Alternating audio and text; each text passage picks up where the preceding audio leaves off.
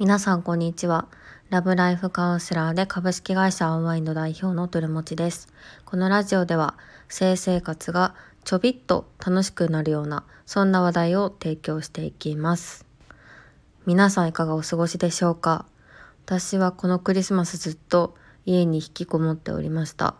というのも、まあもうすぐあの忘年会が予定が2つぐらいあるっていうのと私のパートナーが単純にあの仕事で家にいなかったっていうことで引きこもっておりました。引きこもっててもですねなんかすることがないわけじゃなくてなんだかんだ掃除があったりとかあと私はあの書類関係のあの事務作業書類関係事務作業を全くやってなかったのでその作業に追われるようなあのそんなクリスマスとなりました。でですねあの最初に、まあ、なんか雑談なんですけど、まあ、この間 M1 を見てましてで M1 は私たち私とパートナーにとってすごい一大行事でですね同棲を始めた3年前ぐらいからもあのテレビをあの買った理由っていうのが M1 を見るためということであの急いで 購入したのを覚えてます。それぐらい大事なのでいつもあの準々決勝まあ予選は見れる限り見るんですけどで準々決勝か準決勝ぐらいであの現地に行って見たりもしてました。今年はちょっとバタバタしちゃって結局あの現場には行けなかったんですけど私の妹が準決勝を見て採点を送ってくれていたので、まあ、大体どんな人が面白い今年は面白いのかっていうのは知れたような感じでした。で、実際結果も、あの今年の M1 もすごい、なんかすごい面白くて、なんかすごい衝撃でした。あの、実際、あの、打ち上げも見てたんですけど、結構その、点数があまり良くなかった人たちも準決勝とかではすごい受けてたっていう話があったりするのでなんか本当に m 1のあの現場の空気とかその時の空気とかによって全然受け具合が違うんやなっていうのを感じてました。でまた別の話題なんですけどあの昨日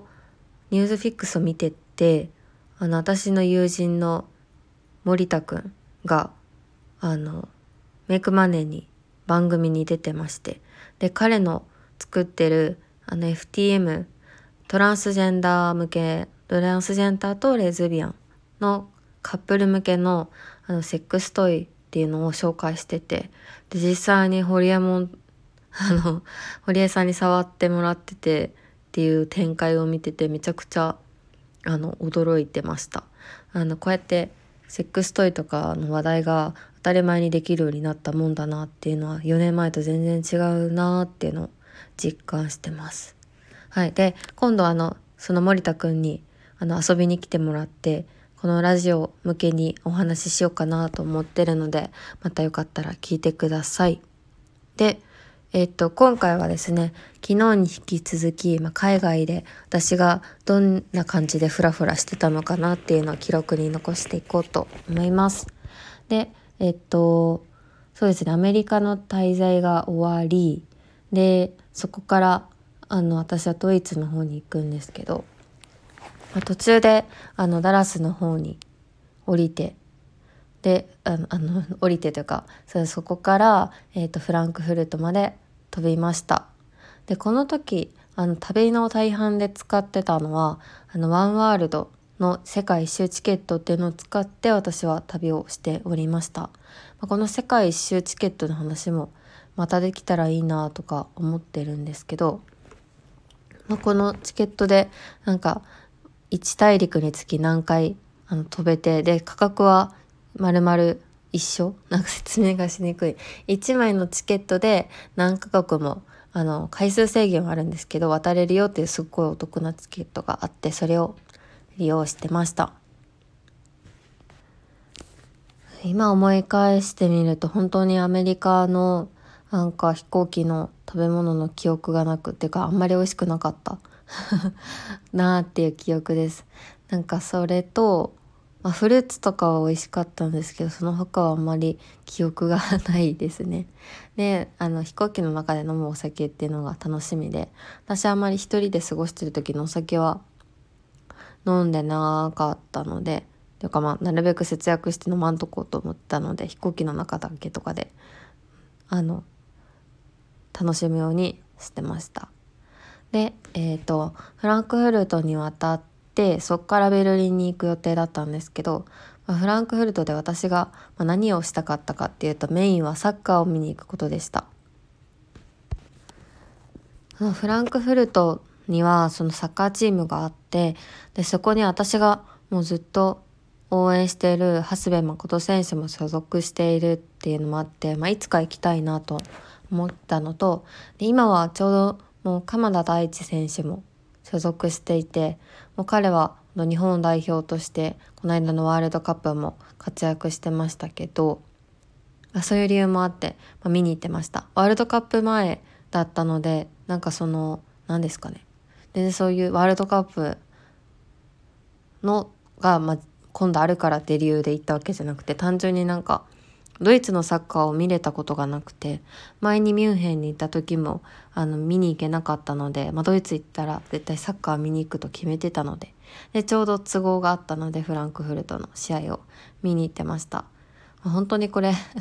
性の話何も関係ないんですけどあのやっぱり日本と違うのは熱気が違ってなんかこう怖いんですよね皆さんの熱気が。スタジアムの熱気怖いしなんか負け負けても勝って負けたのかなその日なんかみんなビール投げてでそれでファン同士同じサポーター同じチームのサポーター同士がなんか喧嘩を始めたりしてあなんかこう噂に聞いてた通りのなんか激しい激しいところだなって感じであのそれも一つの文化として面白いなと思って見てました。でフランクフルトの街をちょっと散策してで教会とか見てでそれでまあなんか街歩いててたんですけどなんかこうホテルを取る時にフランクフルトはなんか中心の駅から徒歩10分以内でも危ないからとにかく近いホテルがいいって聞いたので私もあの駅からすぐ目の前にあるホテルを取って、まあ、徒歩本当に5分3分ぐらいなんですけどその間がめちゃくちゃ怖くてたった5分10分の距離なのになんかとんでもなく急になんか怒鳴られたりとか するのでめちゃくちゃ怖かったです。なんかあんまりミュンヘンとかだとそんなイメージなかったのでこんな怖いところなのかっていうのが 一つ衝撃でした。ホテルはすっごい綺麗なところだったので快適に過ごしでそれで1日だけ滞在しててそっからベルリンの方にあの鉄道を使って向かっていきました。私は結構このあのドイツの国鉄ドイツ版が好きで何でしょう。なんかこう中に出てくるたまにお菓子が出てくるのとかを 楽しんだりとか。私はあの車窓から見る風景がめちゃ好きであの前にミュンヘンの方南の方にドイツの南の方にいた時に電車に乗ったらなんかすごい車窓からいろんな動物が見えたりしてあの友達と一緒にキャッキャ騒いでたのでなんかそういうのも懐かしくてなんかそんな感じでゆるゆると楽しんでました。今回私ベルリンが初めてだったのでベルリンのあの何でしょうこうドイツなんかいい意味でドイツらしくないというかなんか本当に首都に来たんだなって感じの印象を持ちながら 私はとにかく電車がわからなすぎて一生あの電車に迷いながらなんとか次自分の宿にたどり着くっていうような日でした。そしてまあ初日はあの私はあの兵庫県と神戸市の方と合流してですねまあ、早速ソーセージとビールを楽しんだ後にブランデンブルク門まで散歩して行ってで私の宿はあの本当にベルリンの壁のすぐ隣にあるホテルでした。そこもすごいなんか近代的でおしゃれであのすごい楽しかったというかもう荷物がでかすぎてそれを運ぶのが本当に嫌だった記憶しかないんですけどなんかこう駅とかに全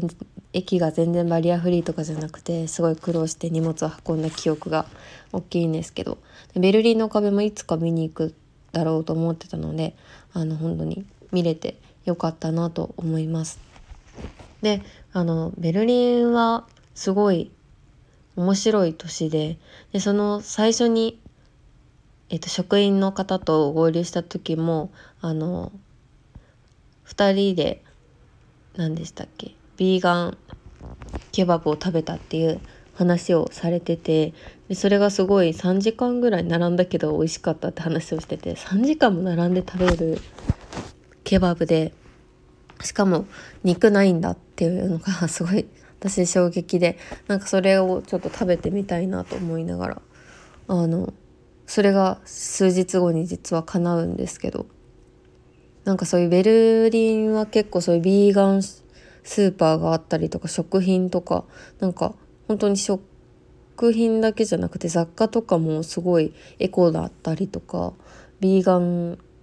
ビーガンプロダクトっていうのがめちゃくちゃ多いのがすごい新鮮でした。全部になんかビーガン食品にビーガンってマーク書いてあったりオーガニックって書いてあったりしてこの日本と全然違うなっていうところ。あとペットボトルとかもあのすぐすぐじゃないですねそのペットボトルも返す場所があってペットボトルを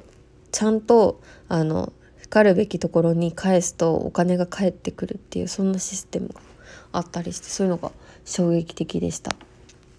というところであのちょっと10分過ぎちゃったのでまた続きは明日話そうと思います。それでは聞いていただきありがとうございました。